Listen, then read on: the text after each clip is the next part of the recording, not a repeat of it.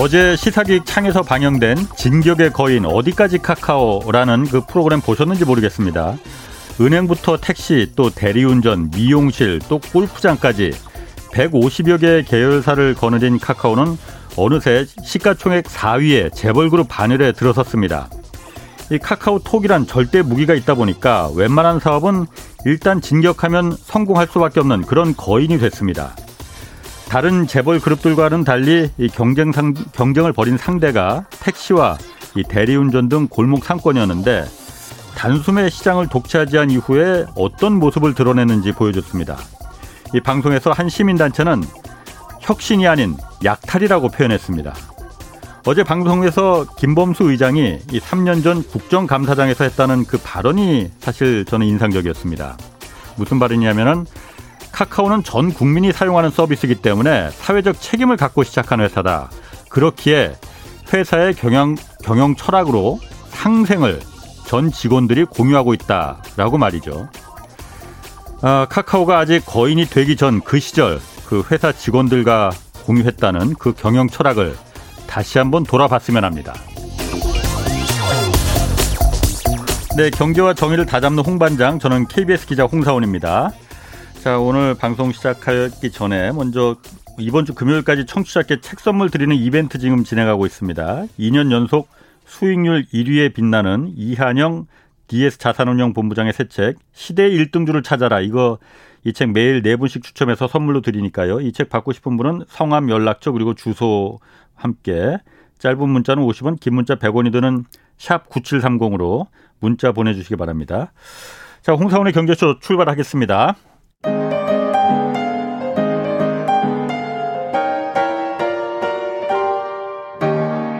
대한민국 최고의 경제 전문가와 함께 합니다. 믿을 만한 정보만 쉽고 정확하게 전해드립니다. 홍사운의 경제쇼. 네, 한국의 주요 교역 국가인 아세안과 인도 등 신남방 국가들이 지금 코로나 델타 변이로 멈춰서고 있다고 합니다. 세계 경제 그리고 우리 경제에 어떤 영향이 있는지 좀 알아보고 아울러서 인도 태평양으로 지금 전선이 확대된 미국과 중국의 패권 경쟁도 같이 좀 살펴보겠습니다. 곽성일 대외 경제 정책 연구원 연구위원 나오셨습니다. 안녕하세요. 예, 안녕하세요. 예, 반갑습니다. 예, 반갑습니다. 자, 그 한국의 주요 교역 상대국 뭐 이렇게 아주 친숙한 국가들은 아니지만은 아세안, 인도 이 신남방 국가들이 지금 코로나 델타 변이 이거 재확산에 따라서 좀 문제가 심각한가 봐요. 어느 정도나 되는 겁니까 지금? 예, 지금 그 단순히 신규 확진자 수만 보게 되면 예. 뭐 3만 명, 2만 명 이러니까 엄청나게 하루에, 예, 하루에 엄청나게 음. 퍼져 있는 것처럼 이렇게 느껴지거든요. 예. 그래서 그렇지만 또 자세하게 그 추세를 또 장기적으로 추세를 보게 되면 예. 그나마 예. 그 7월 8월보다는 좀 수그러들고 있는 음. 8월 말 들어서면서부터 약간 좀 그 추세가 좀 예. 하향되는 모습을 좀 보이고 있고요. 또또 또 데이터상으로 좀 보게 된다면 저희들이 감염 재생산 지수라는 걸 좀 많이 보거든요. 그러니까 한 명이 몇 명한테 한 명을 전파시킬 수 있는지. 예, 그렇죠. 그래서 어. 1 이상이 되면 확산세가 예. 심각하고 1 미만이 되면 좀 안정적이다. 예. 뭐 이렇게 보는데요.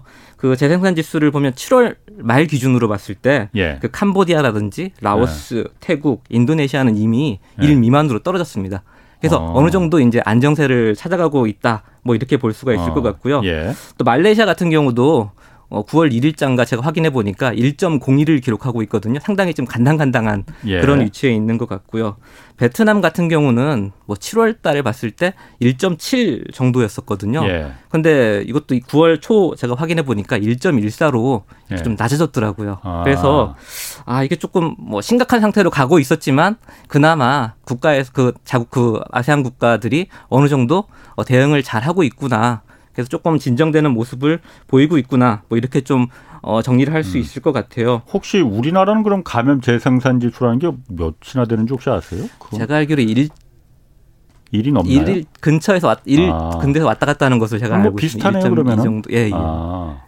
확인해 보진 않았습니다. 네. 전문가가 아니라서 우리나라 아. 전문가는 아닙니다. 아. 그 한번 좀 밖에서 좀 확인해서 좀 알려봐 주세요. 그 한번 그 우리나라하고 그 동 이 동 신남방 국가들 어느 정도나 그 코로나 델타 변이가 좀그 비교가 되는지 한번 좀 예. 비교해 보고 싶네요. 또, 또 재밌는 건 델타 바이러스가 예. 캄보디아 같은 경우는 델타 바이러스 비중이 좀 그나마 좀 낮더라고요. 예. 다른 나라들은 거의 델타 바이러스가 다 퍼져 있습니다.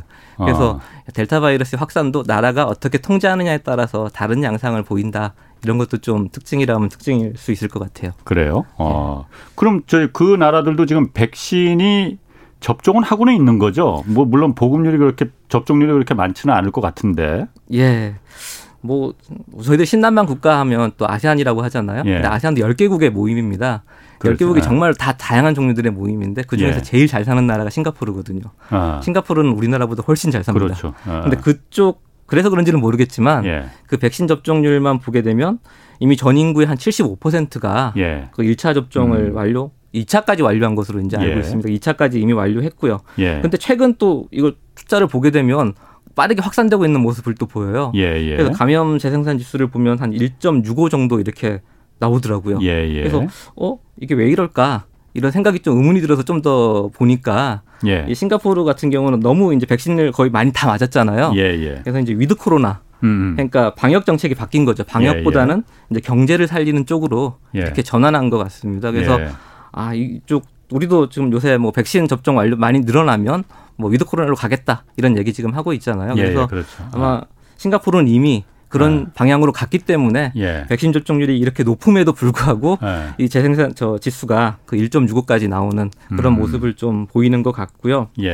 예. 또 그렇지만 또 다른 아세안 국가들은 소득이 좀 많이 떨어지거든요. 예. 그래서 그런 나라들을 보게 되면 천차만별입니다. 예, 예. 뭐그 중에서 좀 재미있는 나라를 먼저 말씀드리면 그 중국 백신을 좀 서둘러 도입한 나라가 있거든요. 예를 들어서 캄보디아 같은 나라. 예. 이런 나라 같은 경우는 백신 접종률이 상당히 높아요. 예상 음, 밖으로. 음, 음. 저도 깜짝 놀랐는데요. 64%가 예. 이미 1차 접종을 완료했고 또 50%가 2차 접종을 완료했다라고 하더라고요. 예. 또 반면에 또 우리랑 또 경제 관계가 가장 긴밀하게 엮여 있는 베트남을 보게 되면 음, 음, 예. 좀 많이 났습니다. 베트남 같은 경우는 처음부터 중국 예. 백신 도입에 상당히 좀 어, 부정적인 자세를 좀 취해 왔었거든요. 예, 예. 어, 그래서 지금 보게 되면 베트남 같은 경우 1차 접종 완료 비율이 예. 한18% 정도 되고요. 어. 2차까지 완료한 사람은 전 인구의 3%밖에 안 된다고 합니다. 어, 너무 낮네. 어, 예, 너무 낮습니다. 네. 그래서 지금 이게 어, 그렇, 그렇지만 아까 말씀드렸다시피 예. 엄격한 그 통제로 예. 인해서 그 재생산 지수가 그 7월 달에 비해서는 상당히 많이 낮아졌다라는 음. 걸좀 말씀드릴 수 있고요. 추가적으로 좀 긍정적인 소식을 좀 말씀드린다면은 예. 그 베트남이 자국 백신을 개발을 하고 있거든요. 세 종류나 아, 개, 네, 세, 세, 종류나 개발을 하고 있습니다. 그, 그 중에서 제일 지금 잘 나가 잘 네. 어, 우선적으로 지금 개발되고 있는 게 나노코백스라는 백신인데요. 예. 거의 이미 이건 삼상을 이번 달에 완료를 하고 긴급 승인을 할 거라 그럽니다. 자국 내에서. 그러면 자국 백신을 통해서 예. 자기, 자기들도 11월 달까지 예. 어, 집단 면역을 달성하겠다. 이렇게 지금 얘기를 하고 있고요. 그렇게 되면은 자기들도 이제 with 코로나 전략으로 가겠다. 이렇게 지금 얘기를 하고 있거든요. 이제 어. 그래 되면 또 우리 기업들도 진출하는 우리 기업들도 좀 숨통이 트이는 그런 모습을 좀 볼 수 있지 않을까 이렇게 기대를 합니다. 어, 지금 뭐 그 베트남 얘기 조금만 좀 했다. 지금 아까 궁금했던 게 헤이든 님이 저기 좀 답을 주셨어요. 중대본에서 우리나라 감염 재생산 지수는 어, 현재 1 이하랍니다. 그래서 예. 어, 7월에 1.24까지 좀 치솟았다가 8월에 1.01 그리고 지금은 1 미만으로 유지 중이라고 하네요. 뭐 1736님은 정확히 더 말해서 0.98로 좀 아슬아슬한 상태다라고는 얘기하시는 의견 주셨어요. 아니 그런데 그 베트남이 자국 백신을 더군다나 한 개도 아니고 세 개나 지금 개발 중이다. 네.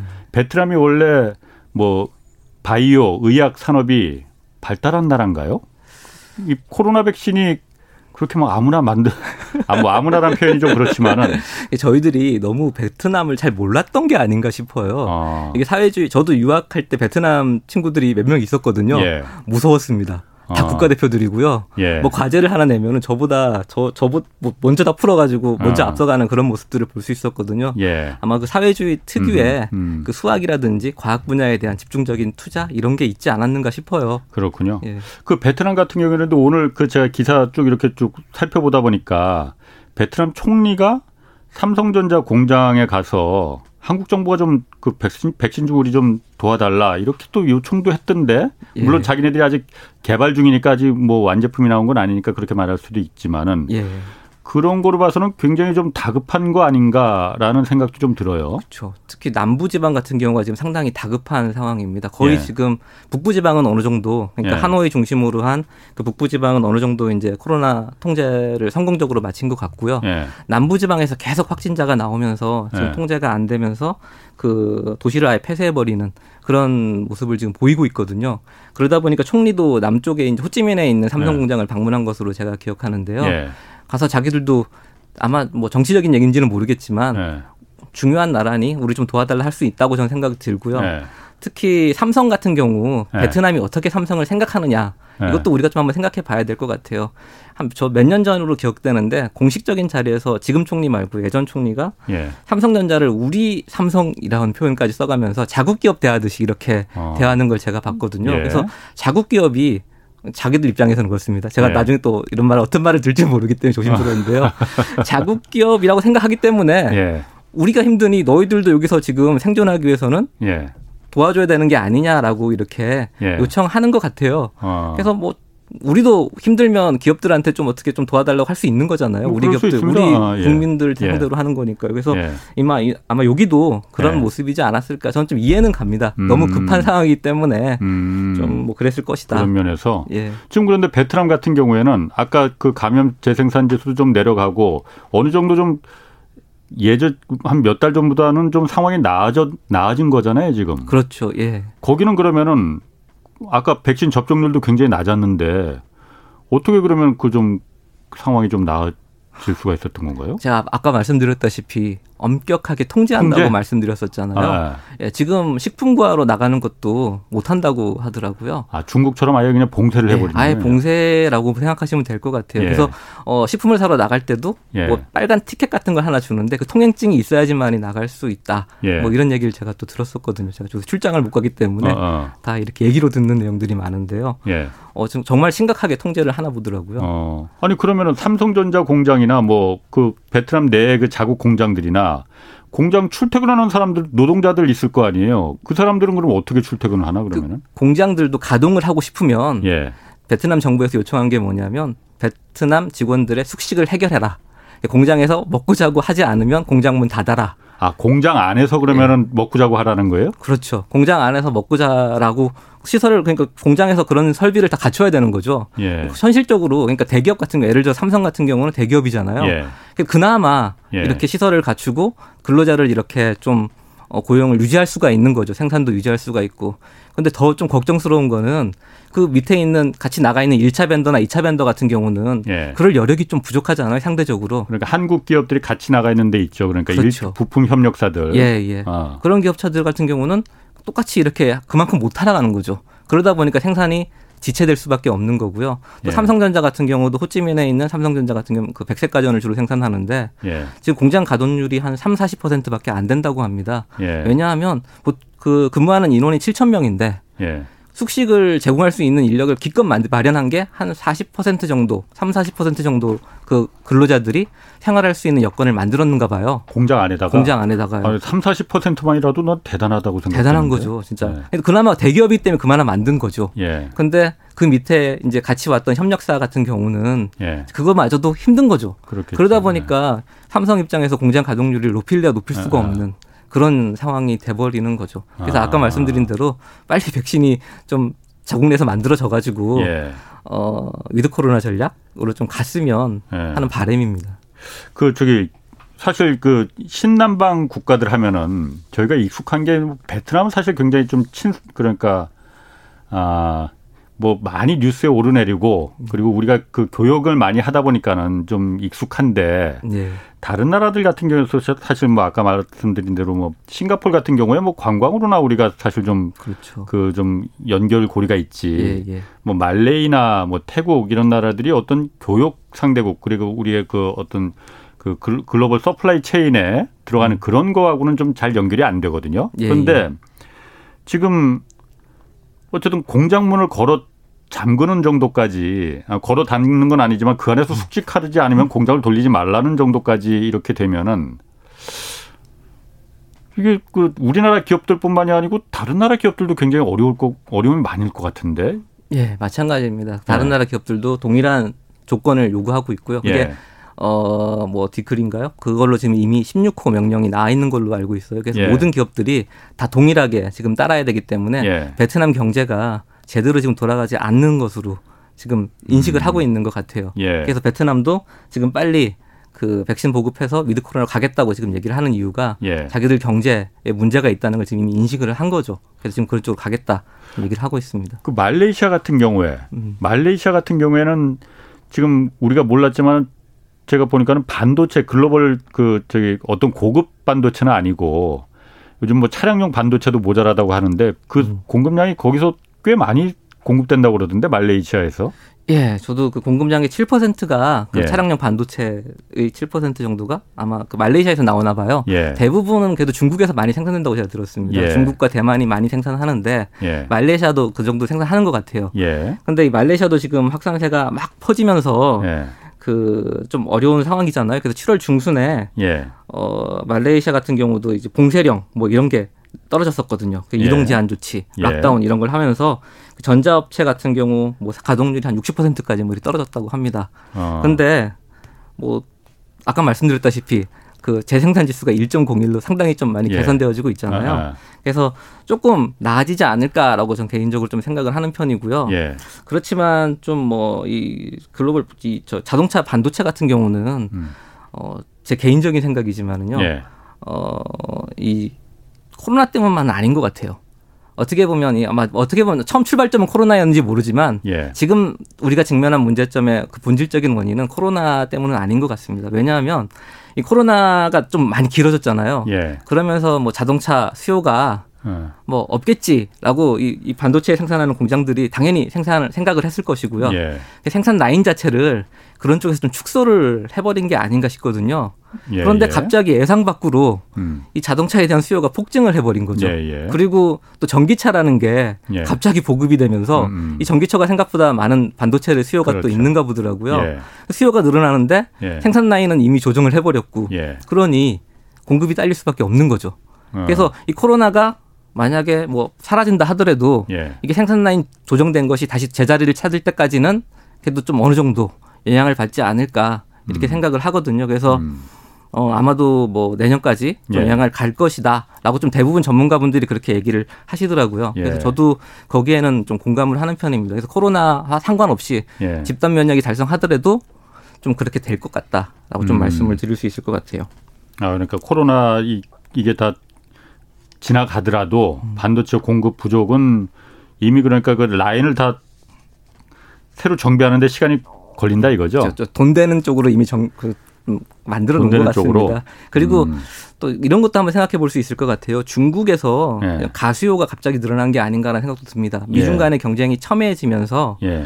어, 반도체를 좀 많이 사모해야 되겠다. 예, 예. 그래서 예. 이런 가수요가 생기면서 오히려 보통 뭐 계약을 체결할 때 짧게 뭐 이렇게 뭐 하루치기로 이렇게 계약하는 건 아니잖아요. 예. 뭐한 몇 달씩 공급해 달라 뭐 이런 식으로 1년씩 공급해 달라 이런 계약을 체결하기 때문에 다른 데로 갈 수 있는 여력이 좀 음. 아직은 부족한 게 아닌가 그런 것도 좀 원인으로 저희들이 생각해 볼 수 있을 것 같습니다. 음 그래요.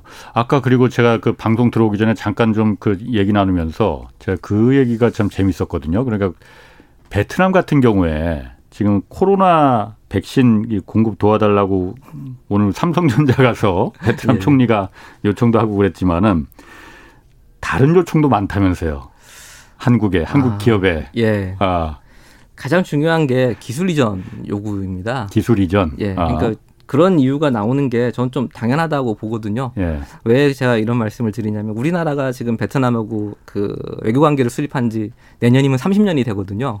예. 그리고 경제 아. 관계 뭐 무역을 한 지도 뭐 그거 예. 더 오래됐겠죠. 예. 근데 그, 그 지난 30년 동안 예.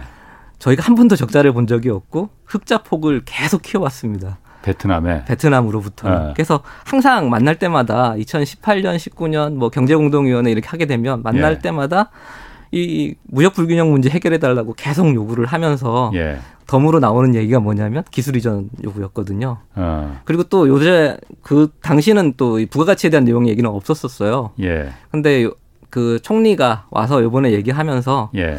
저가 좀 심각하게 생각했던 게 뭐냐면 삼성 너희들이 우리나라에서 생산하는 건 좋다. 예. 근데 우리나라에 떨어지는 부가가치는 제품 하나 생산해가지고 그 부가가치 40%만 베트남에 떨어지고 나머지는 다 수입해서 가져오는 거 아니냐라는 아, 얘기를 했거든요. 아. 그걸 해결하기 위해서는 너희들이 기술 이전을 해야 된다라고 예. 얘기를 한 거예요. 예. 그러면 자국 기업들한테 기술 이전하라는 말이죠. 예. 그러니까 그 말인즉슨 우리가 보통 삼성 같은 경우 뭐 중간재를 우리나라에서 조달하거나 중국에서 조달하는 경우가 많거든요. 예. 제 기억에 우리나라에서 한 적어도 40% 이상 가져오는 예. 것으로 알고 있는데 예.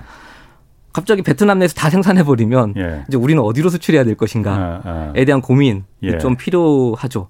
그래서 이게 기술 이전을 아예 안 할 수는 없을 것 같고요. 그러니까. 지금이라도 예. 어떤 기술을 베트남에 넘기고 또 예. 어떤 기술은 우리가 킵할 것인가에 대해서 예. 좀 내부적으로 좀 고민을 좀 많이 해놔야 되지 않을까 싶습니다. 그래서 음. 어, 생색을 낼 수 있는 기술들은 예. 무엇일까 이렇게 하면서 베풀면서 보, 그 전달해 좀 이, 이, 뭐라고 하지 기술 이전을 해주면서 예. 어, 뭔가 좀 생색 낼 수 있는 것들 예. 뭐 이런 것들을 좀 찾아놓을 필요가 분명히 있을 것 같아요. 그래서 말이 나올 때마다 한 번씩 예, 예. 탁탁 터트려 줌으로써 예. 어떻게 보면 좀 무마용의 그런 전략이 좀 필요하지 않을까 이렇게 생각을 하고 있습니다.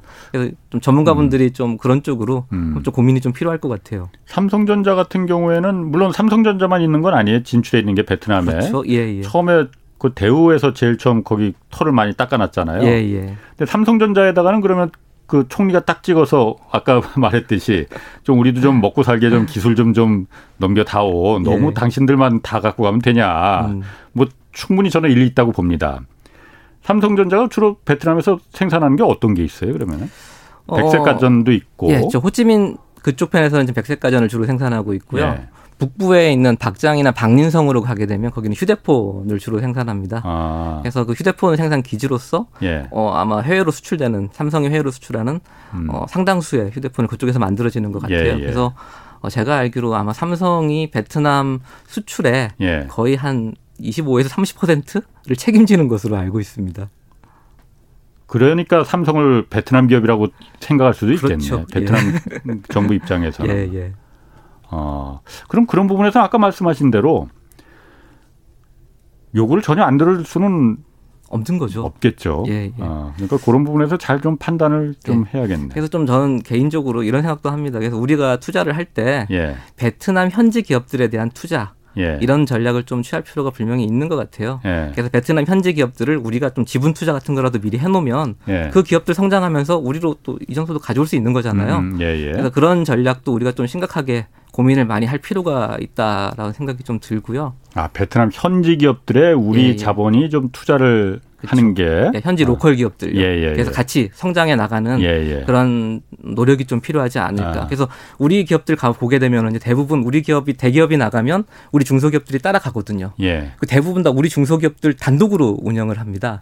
그래서 그 다음에 베트남 local 기업들을 몇 개 이렇게 예. 지금 활용을 하고 있는데 솔직히 local 기업들의 기술 수준이 많이 떨어지거든요. 그렇겠죠. 예. 그래서 우리가 기술 이전을 해주고 지금 삼성 같은 경우는 이미 기술 감독관이라는 제도를 통해서 기술 이전을 좀 해주고 있는 것으로 알고 있어요. 예. 그럼 그걸 하는 기업들에 대해서 우리가 조금이라도 지분을 미리 좀 넣어놓으면 우리도 솔직히 80년대 생각해 뭐 우리가 삼성 같은 기업이 생길 거라고 생각, 상상도 못 했잖아요. 그렇죠. 베트남에서 그런 기업이 나오지 말라는 이유도 예, 없고요. 예. 미리 가서 좀 그런 것들을 예. 찾아볼 필요가 분명히 있을 것 같습니다. 그래서 예. 참뭐 개도국들 베트남뿐만 아니라 다른 예. 아시안에 있는 그런 나라들 중에서 성장 가능성이 있는 기업들에 대해서 좀 우리가 사전적으로 조사를 해서 미리 좀 음. 이렇게 투자를 해놓는 것도 앞으로 우리 먹거리를 위해서도 상당히 중요한 역할을 할 음. 거라고 좀 생각을 합니다. 그렇군요. 공하나 공칠님이 이런 그 문자도 보내주셨어요. 아, 이분 그 회사가 베트남에 공장이 세 곳이 있는데 모두 호치민 쪽이라서 지금 생산이 제대로 이루어지지 않고 있습니다. 수요 폭증으로 오더는 급증했지만은 음. 생산이 지금 어려우니까 납기가 도미노처럼 지금 지연되는 상황이라 내년도 걱정이 많이 됩니다. 어, 이것도 그러니까 물론 코로나 때문에 그 셧다운이 그렇죠. 많이 예. 봉쇄가 예. 되니까. 예, 아까 말씀드린 음. 원자재 공급도 안 되는 상황이죠. 예. 또 아까 1차 벤더라든지 이런 예. 협력 업체들도 힘들어지는 상황이다 보니까 예. 예 생산 가동률 자체가 떨어지다 보니 예, 예 지금 그렇군요. 납기를 못 맞추는 거죠. 그리고 또 제가 궁금한 게 지금 오늘 신남방 그 정책 그 관련해서 좀 얘기를 하실 건데 예. 남방 국가들이라는 게 예. 다른 나라들이 별로 그렇게 생각이 안 나거든요. 우리 교육으로다가 베트남 외에는 예, 왜 예. 베트남하고만 너무 집중돼 있는 거 아닌가요, 우리가? 어, 저도 그게 가장 큰 문제라고 생각을 합니다. 아, 그래서 문제예요, 그거? 보통 아세안이 아. 10개국이고요. 네. 그다음에 인도 해서 11개국이 저희들이 신남방 국가라고 이렇게 네. 지칭을 하면서 신남방 정책의 대상이다. 네. 이렇게 얘기를 하고 있는데 저희가 교육하고 교역을 하는 대상이라든지 예. 뭐 투자하는 대상을 본다든지 그래서 예. 뭐 예를 들어서 아세안에 저희들이 1년 투자하는 금액의 한 4, 50%는 예. 다 베트남과 이루어지고 있고요. 또 우리나라가 음. 아세안 10개 국가의 교역 중에서 예. 50% 정도는 베트남하고 이루어지고 있는 거예요. 근데 신남방 정책을 저희들이 얘기할 때 항상 얘기했던 게 뭐냐면 어 교역 상대국의 다변화, 예. 그다음에 뭐 협력국의 다변화 뭐 이런 아. 내용 얘기를 계속 했었거든요. 근데 정작 아세안 10개국 중에서 우리가 거래하는 나라는 대부분 다 베트남으로 이렇게 집중되어지고 있어서 왜 베트남에 집중이 그렇게 되는 거예요? 아, 말이 통하는 것도 아니고 이렇게 생각이 드는데요. 예, 예. 솔직히 베트남 우리 기업들이 봤을 때 우리 기업들의 선택인 거죠. 예. 근데 베트남 사람들을 제가 만나보면 아까 말씀드렸다시피 정말 똑똑합니다. 예. 똑똑하고 부지런하고요. 예. 그다음에 다른 나라들 그러니까 특히 우리나라가 우리 기업들이 진출할 수 있는 나라가 아세안 국가들 중에서 꼽아 보면은 몇 나라 안 남았거든요. 이미 다른 나라들이 선점을 했기 때문에 일본이 예. 이미 들어가서 자리를 잡고 있는데 우리나라가 들어가기 좀 어렵잖아요. 음. 예를 들어 태국 같은 경우 예. 거의 일본이 다 선점해 버렸거든요. 어. 우리 기업들이 들어가서 좀 뭔가 자리 잡기 상당히 예. 힘든 예. 상황이 어. 있었습니다. 그래서 예. 그 베트남 같은 경우는 그나마 우리나라 예. 기업들이 처음 들어갔을 때 뭐 90년대 초반 뭐 글로벌 금융위기 다음 이럴 때만 하더라도 일본 기업들이 그렇게 많이 안 들어왔어요. 생각보다. 예. 그러니까 특히 뭐 글로벌 금융위기에 우리 삼성이 어. 들어가고 LG가 들어가고 막 대기업들이 들어갔는데요. 어. 글로벌 금융위기 직후에 일본이 원래는 엄청난 규모로 투자를 하려고 준비를 하고 있었거든요. 어. 근데 글로벌 금융위기가 터지면서 예, 예. 갑자기 투자를 철회해 버렸습니다. 그런데 음. 우리 대기업들은 상당히 예. 저돌적이었던 것 같아요. 음. 다 들어갔거든요. 예. 자리를 잡았죠. 예. 근데 그 자리를 잡을 때 베트남이 왜 좋았느냐면 그나마 다른 나라들, 그 미얀마라든지 뭐 캄보디아라든지 인도네시아랑 비교를 했을 때 인프라가 특히 전력 사정이 예. 그나마 좋았습니다. 전력. 예. 어. 그러니까 보통 우리가 베트남 생각하면 좀 하다가 뭐 전기가 나가겠지 뭐 이런 생각을 하잖아요. 못 사는 예, 예. 나라들에서 겪 음, 다양 뭐 당연 이야기듯이요. 근데 예. 베트남 제가 뭐 가가지고 한 번도 어. 어. 전기 나가서 문제가 있었다 이런 내용은 아직은 못 들어봤거든요. 예, 물론 예. 초반기에는 많이 있었다고 제가 얘기 들었지만 예.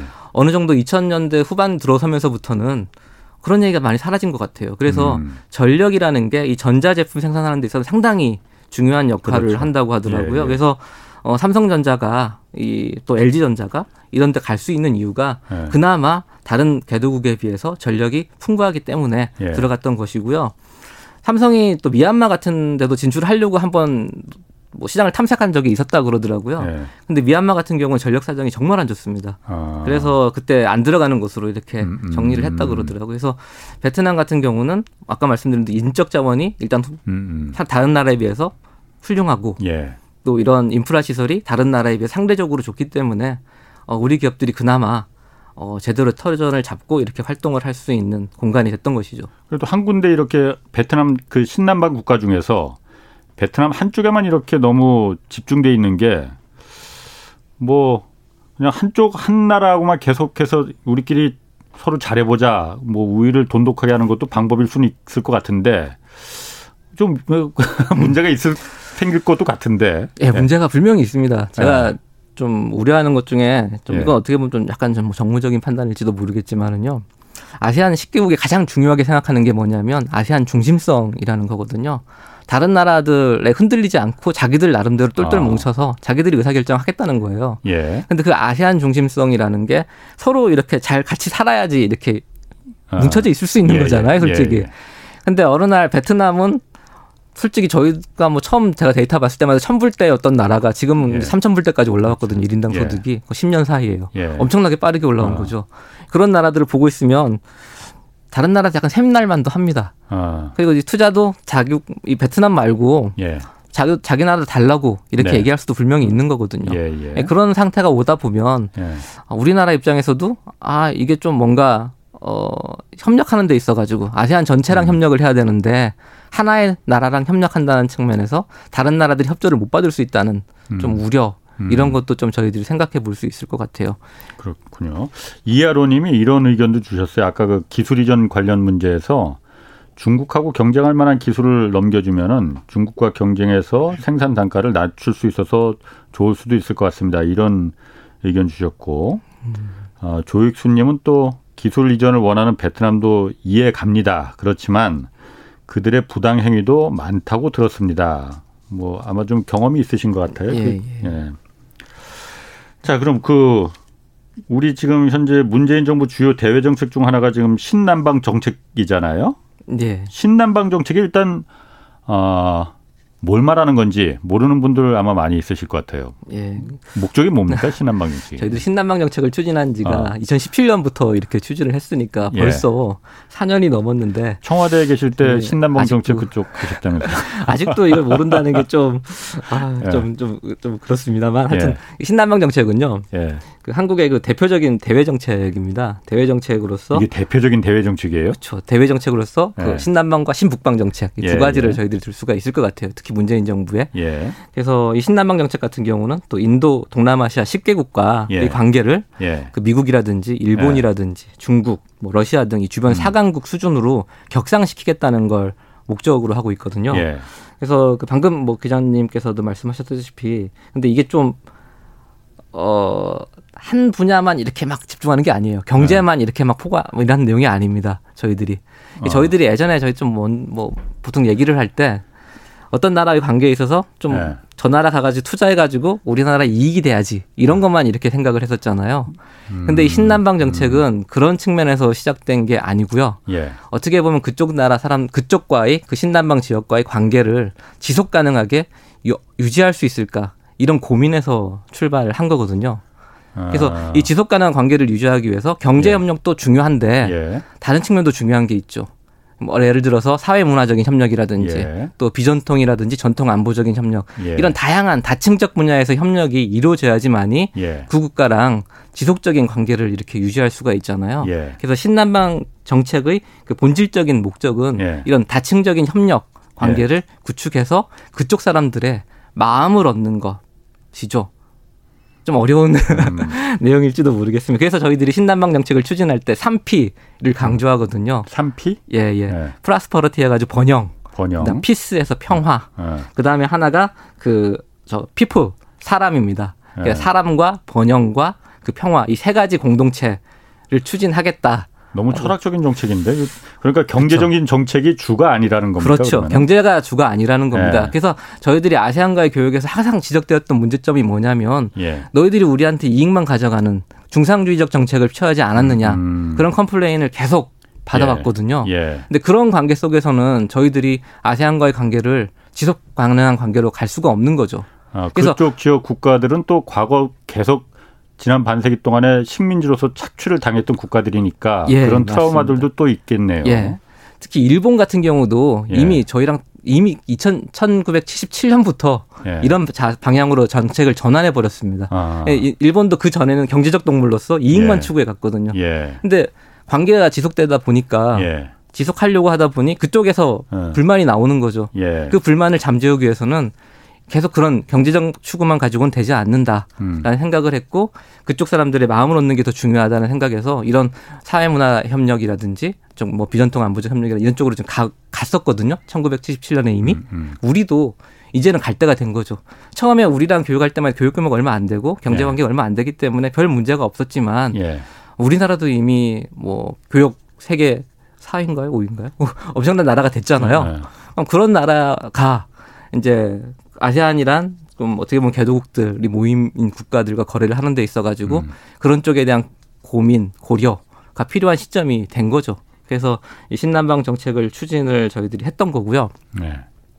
어, 그렇지만 좀 문제점이라고 한다면은 일단 문제점 말씀하시기 전에 그럼 마음을 좀 얻었습니까? 아, 좀 그게 좀 고민이에요. 여전히 힘듭니다. 네. 솔직히 네. 한지 4년밖에 안 됐잖아요. 1, 2년에 되는 건 1, 2년 만에 네. 단기적으로 되는 게 절대 아니라고 예, 저는 예. 생각을 합니다. 예, 예. 꾸준히 노력해야 예, 되는 오케이. 거고요. 예. 그나마 좀, 어, 개선되었다라고 말씀드릴 수 있는 게 어, 그쪽 사람들, 그쪽 일반적인 사람들요. 그러니까 예. 일반 대중들이 예. 우리나라 문화에 대해서 예. 특히 한류라든지 이런 것에 대한 소비를 상당히 많이 늘리고 있다. 라는 측면에서 상당히 좀, 어, 어느 정도 효과가 있다라는 음. 말씀을 좀 드릴 수 있을 것 같긴 합니다만 또 여론 주도층의 생각은 또 다른 것 같아요. 예. 그래서 그 싱가포르에 아이시스라는 연구소가 있거든요. 예. 거기서 설문조사한 걸 보게 되면 우리나라에 대한 평가가 그 중국이라든지 또 호주라든지 뉴질랜드 이런 나라보다 훨씬 떨어지는 음, 음. 걸좀 볼 수가 있었거든요. 음. 그래서 예. 근데 물론 우리가 신남방 정책을 안 했으면 그 설문조사 네. 내용이 아예 포함되지도 않았을 겁니다. 제 예. 생각이 예. 네. 그렇지만 신남방 정책을 추진하면서 우리나라가 자기들을 생각한다는 걸 인식을 한 것만으로도 상당히 음. 어느 정도 효과가 있었다라는 생각이 좀 들고요. 그렇지만 그 설문에서 아직은 특히 여론주도층의 입장에서는 우리 노력이 아직은 좀 부족하다라는 평가를 좀 받았거든요. 그래서 음. 어, 좀 장기적인 계획을 가지고 예. 꾸준히 좀 추진해 나갈 필요가 분명히 있다라는 음. 생각을 좀 하고 있습니다. 아까 그 문제점 뭐 말씀하시려던 건 어떤 문제? 어, 신남방 정책 저희들이 추진할 때 처음에 네. 이제 뭐 2018년에 보면 2017년에 대통령이 처음 얘기를 했고요. 예. 어, 18년에 이제 어떤 사업을 하겠다 뭐 이런 내용들 좀 정리를 했었거든요. 예, 예. 19년도 좀 정리를 하고요. 18년에 예. 보면 한한 90개여 개의 프로젝트를 좀 발굴을 했고 예. 어 19년 되면 한 120여 가지. 어. 그다음에 한 20년이 되면 한한 한 200여 가지가 정도 프로젝트를 정리를 했습니다. 중구난방인 예. 거죠. 어. 프로젝트만 막 모아놓는 그런 일이 돼버린 거예요.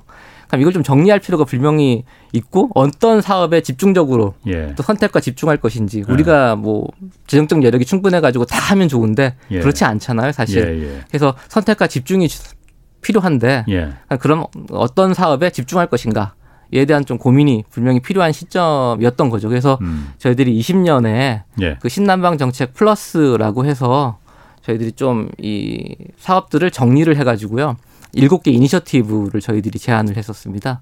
그래서 그 일곱 개 이니셔티브를 통해서 저희들이 선택과 집중을 해서 좀 더 효과적으로 어, 사업을 음. 추진하겠다 이렇게 얘기를 했었는데요. 그 예. 일곱 개 이니셔티브 내용을 보게 되면 뭐 예. 뭐 보건 협력이라든지 아니면 교육 쪽, 인적 자원 개발 음. 이런 쪽, 그다음에 문화 교류, 음. 그다음 무역 투자, 어 그다음 뭐 인프라 개발 뭐 이런 네. 것들을 다 아. 포함하고 있거든요. 그래서 마음을 얻는 게 더 좀 방점을 둔 것 같네요. 그렇죠. 문화 협력이 네. 들어가 있다는 것 자체가 네. 예 그리고 또 인적 자원 교류 그렇지. 이게 네. 들어가 있다는 것 자체가 그쪽에 포커스를 두고 있다는 겁니다. 그리고 보건 협력도 저희들이 코로나 19 때문에 제일 말머리에 들어가 있는 거고요. 예. 보건 협력 말머리 들어온 거는요. 그렇군요. 알겠습니다. 뭐 그것도 지금 그렇고 지금 미국 미국과 중국 지금 패권 전쟁 격전지가 지금 바로 그쪽 신남방 지역 인도 태평양 지역으로 지금 전선이 확대되고 있어요. 네.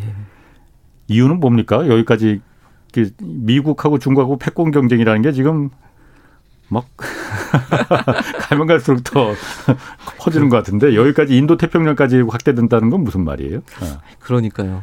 그러니까 아세안에 대해서 예. 솔직히 미국이 언제부턴가 관심을 좀 안 뒀었 적이 있었거든요. 예. 그러더니 갑자기 트럼프 시절만 해도 관심이 없었죠. 예. 그래서 뭐 EAS라든지 APEC 회의 이런 데 있어가지고 트럼프가 오지를 않았었잖아요. 트럼프 대통령이. 어, 어. 그런데 이제 중국이 갑자기 이제 막 부상하면서 아세안에 공을 들이는 모습을 보면서 갑자기 미국도 예. 어, 요즘 최근 들어서 전략에 수정을 좀 한 것 같습니다. 예. 특히 그 중국의 전략을 좀 저희들이 고민해 좀 볼 필요가 있는데요. 중국이 네. 저희들이 뭐 BRI라 그래서 Belt and Road Initiative라 그래서 일대일로라고 저희들이 얘기를 하는데 예, 예. 해양으로 이렇게 진출하려는 모습들을 계속 보이잖아요. 그게 신남방 국가들이 그 동선에 걸쳐 있는 거죠. 그렇죠. 예. 네. 아세안하고 인도가 다 걸쳐져 예, 있습니다. 예. 그래서 그 남쪽으로 내려올 때 그 지역을 보게 되면 예. 뭐 세종 세종 세 가지 정도의 루트 이런 걸 좀 저희들이 확인해 볼 수가 있어요 지도상에서 예. 하나가 먼저 파키스탄 쪽이 있고 예. 하나는 그 베트남이라든지 캄보디아, 음. 라오스, 음. 미얀마 이런 쪽에 있는 메콩 지역. 예, 예. 그 다음에 이제 우리 아. 한반도 지역인데요. 예. 뭐 메콩 지역 지금 뭐 신남방 지역을 얘기를 하시니까 메콩 지역만 말씀을 드리게 되면 예. 이미 캄보디아, 라오스 같은 경우는 상당히 친중적인 성향을 드러내는 곳이거든요. 음. 그리고 미얀마 같은 경우는 얼마 전에 쿠데타가 있었잖아요. 그러면서 이제 미국이 어, 제재를 하면서 음. 서방의 제재를 받으면서 약간 어떻게 보면 중국 쪽으로 이미 좀 많이 기울은 것 같아요. 예. 근데 저도 여기서 좀 약간 좀 아쉬운 게 뭐냐면 예. 아, 미국이 또 서방 예. 세계가 이 미얀마와의 경제 관계를 좀 돈독하게 미리 만들어 뒀다면 어, 어.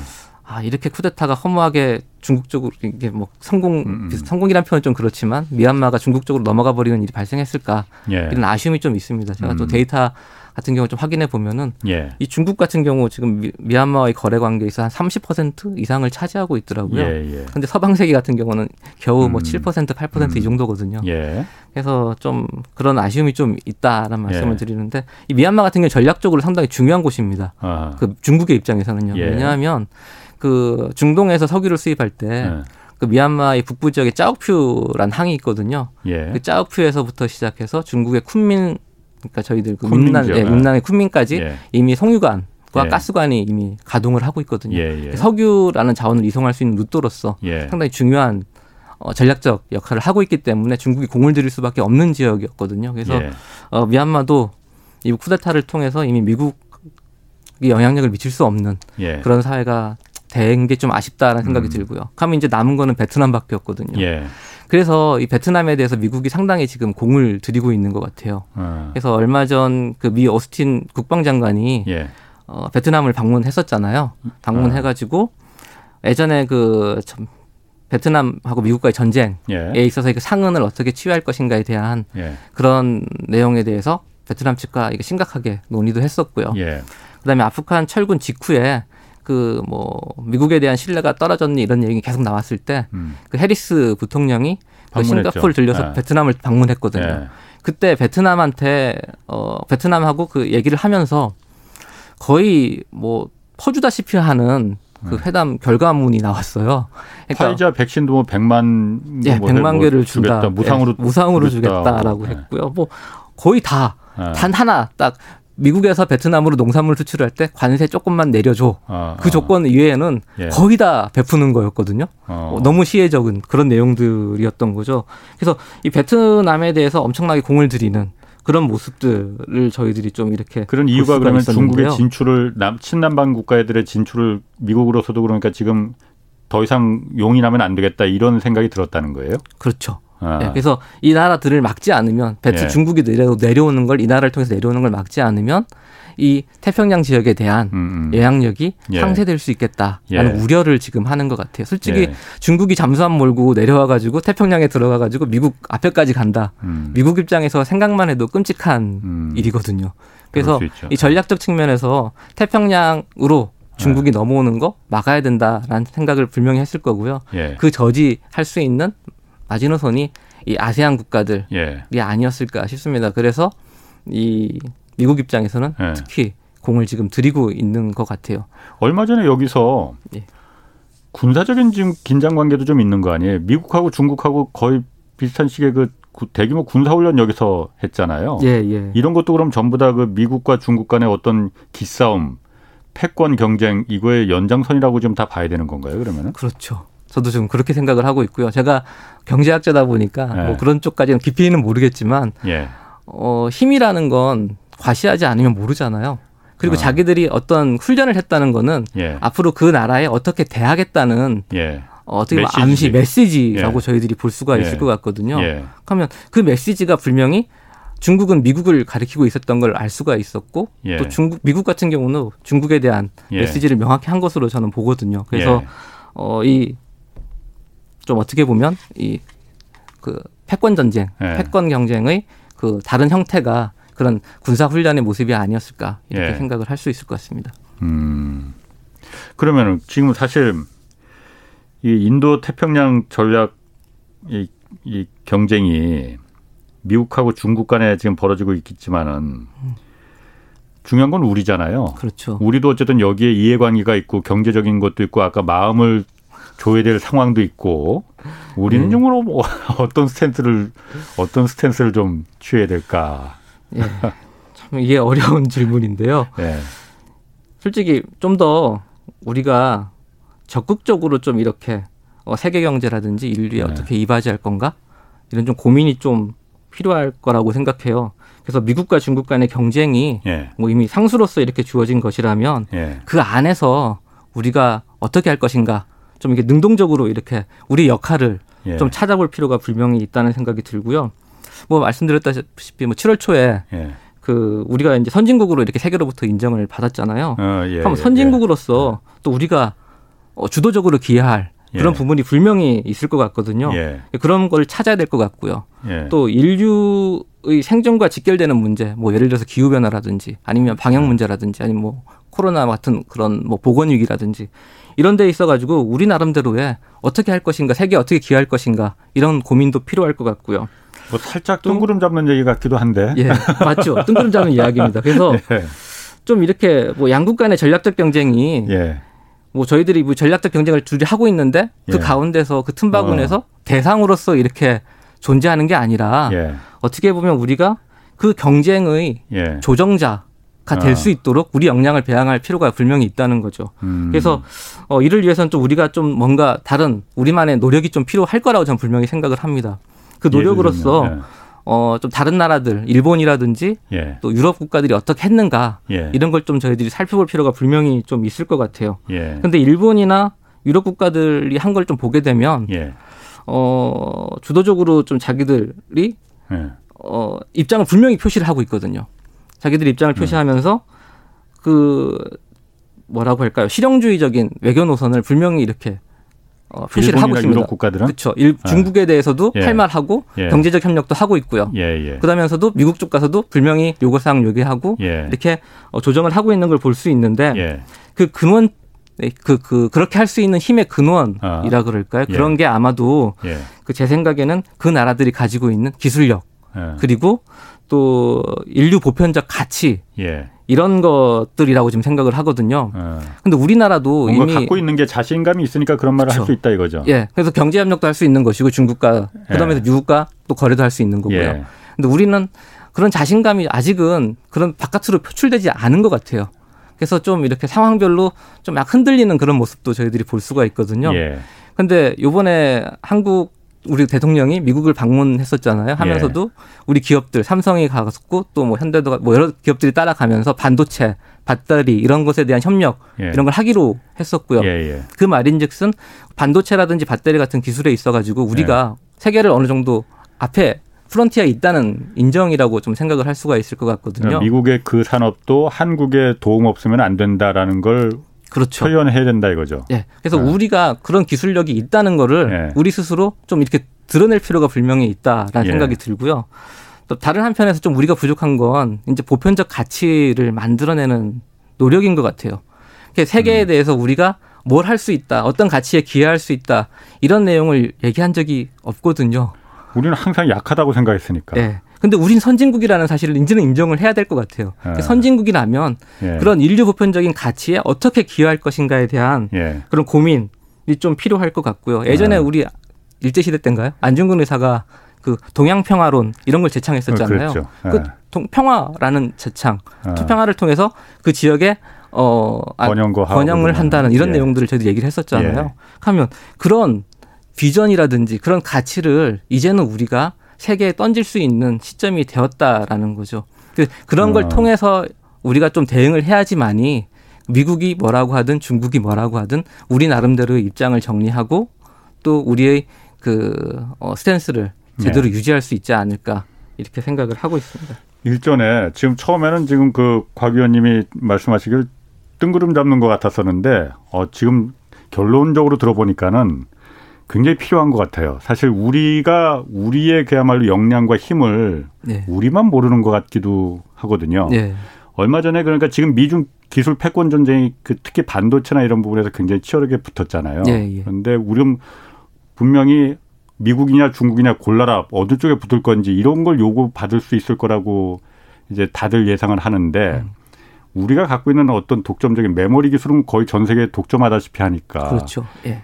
미국도 필요하고 중국 너희들도 필요하다. 우리가 그야말로 그걸 중간에 요구할 수도 있다. 그런 예. 스탠스로 가는 게 훨씬 더 유리하다. 이런 얘기도 누가 하시더라고요. 예. 그런 것과 비슷한 뭐 예. 그런 거 비슷한 겁니다. 기술력 그건 기술적인 측면이고요. 아까 다른 한쪽은 가치라는 측면. 예. 그 정도 목소리 낼 만한 힘이 예. 그 위상이 됐다. 위상이 됐다는 거죠. 아. 그런 쪽에서 기여하지 않으면 예. 우리도 그런 나라들한테 무시당할 음. 수밖에 없는 거죠. 그래서 그렇군요. 꾸준히 일관되게 그런 목소리를 좀 낼 필요가 있다라는 생각을 좀 하고 있습니다. 공구 1호님이 그 신남방 그리고 북방 정책 이 연속성이 이루어지기 위한 대책은 뭐가 있겠습니까? 좀 이렇게 물어보셨거든요. 네. 좀 어려운가요 질문이? 어려운 질문입니다. 왜냐하면 네. 저도 아까 말씀드렸다시피 네. 신남방 정책이라는 게 예. 그쪽 사람들의 마음을 얻는 거라고 말씀드렸잖아요. 예. 단기간에 이루어질 수 없는 거예요. 아하. 장기간 추진돼야 추진 장기적으로 추진이 되어야 됨에도 불구하고 그렇죠. 우리나라의 정책 그 흐름을 보게 되면 정권이 아. 바뀌면 뭐 위험이 없어져 버리는 경우가 많잖아요. 예. 근데 이 신남방 정책 같은 경우는 이미 그 남쪽 지역에 그 아세안이나 인도가 브랜드로서 예. 이미 인정을 했거든요. 예. 그럼 이 브랜드를 유지할 가치가 분명히 있는 거거든요. 아. 그래서 이게 정권이 바뀌더라도 좀 유지가 됐으면 하는. 바람입니다. 예. 오늘 좀 시간이 좀 모자랐습니다. 지금까지 곽성일 대외경책정책연구원 연구위원 함께했습니다. 고맙습니다. 네, 감사합니다. 오늘 여기까지 하겠고요. 지금까지 경제와 정의를 다잡는 홍반장 홍사원의 경제쇼였습니다.